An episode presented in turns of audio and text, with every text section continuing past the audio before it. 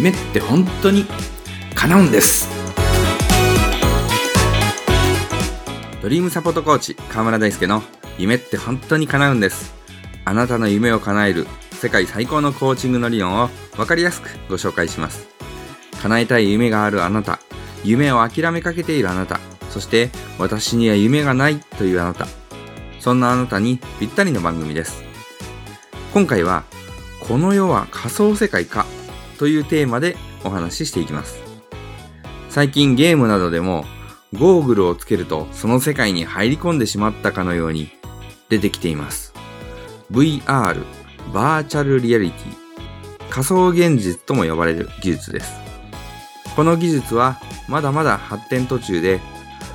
このゴーグルをはめていて仮想現実と本当の現実とを混同してしまう人はまだまだ少ないでしょ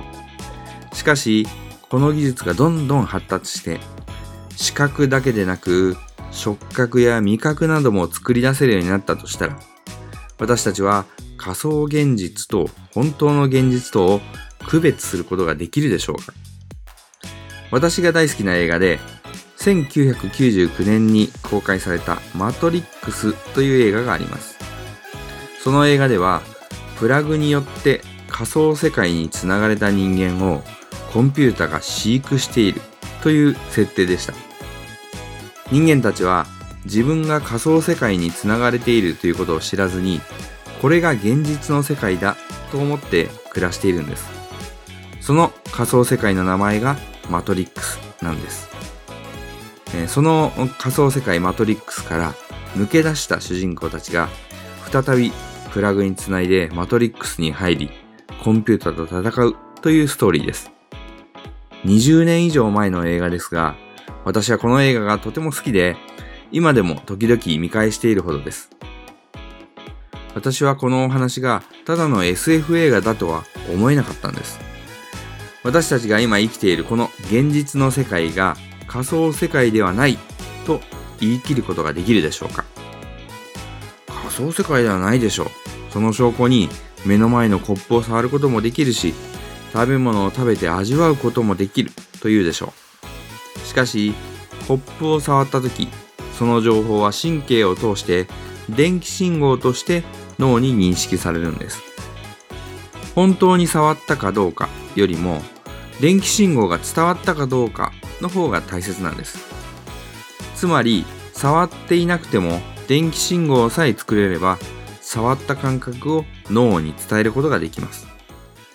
逆に、実際に触っていても電気信号が伝わらなければ脳は触ったと認識しないんです。寒い日に手がかじかんだり正座をしていて足がしびれたりした時その信号が狂ってしまい触覚が脳に認識されないという現象を、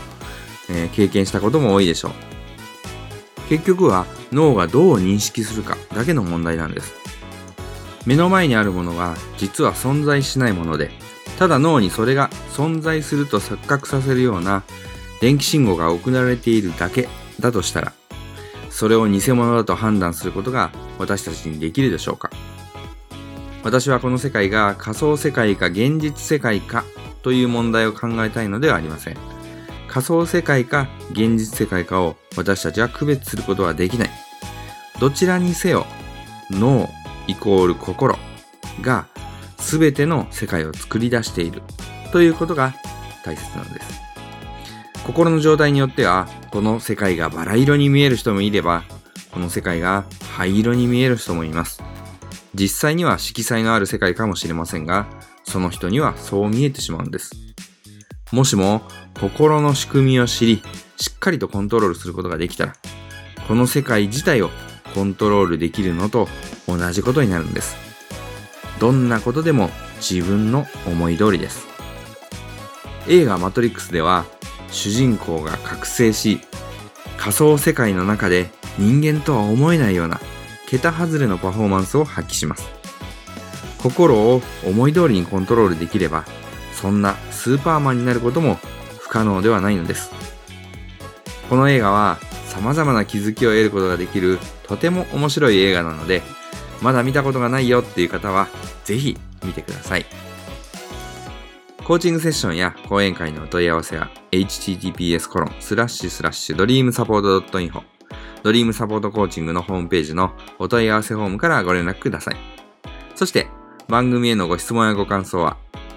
川台アットマークドリームサポート .info 川台のスペルは K-A-W-A-D-A-I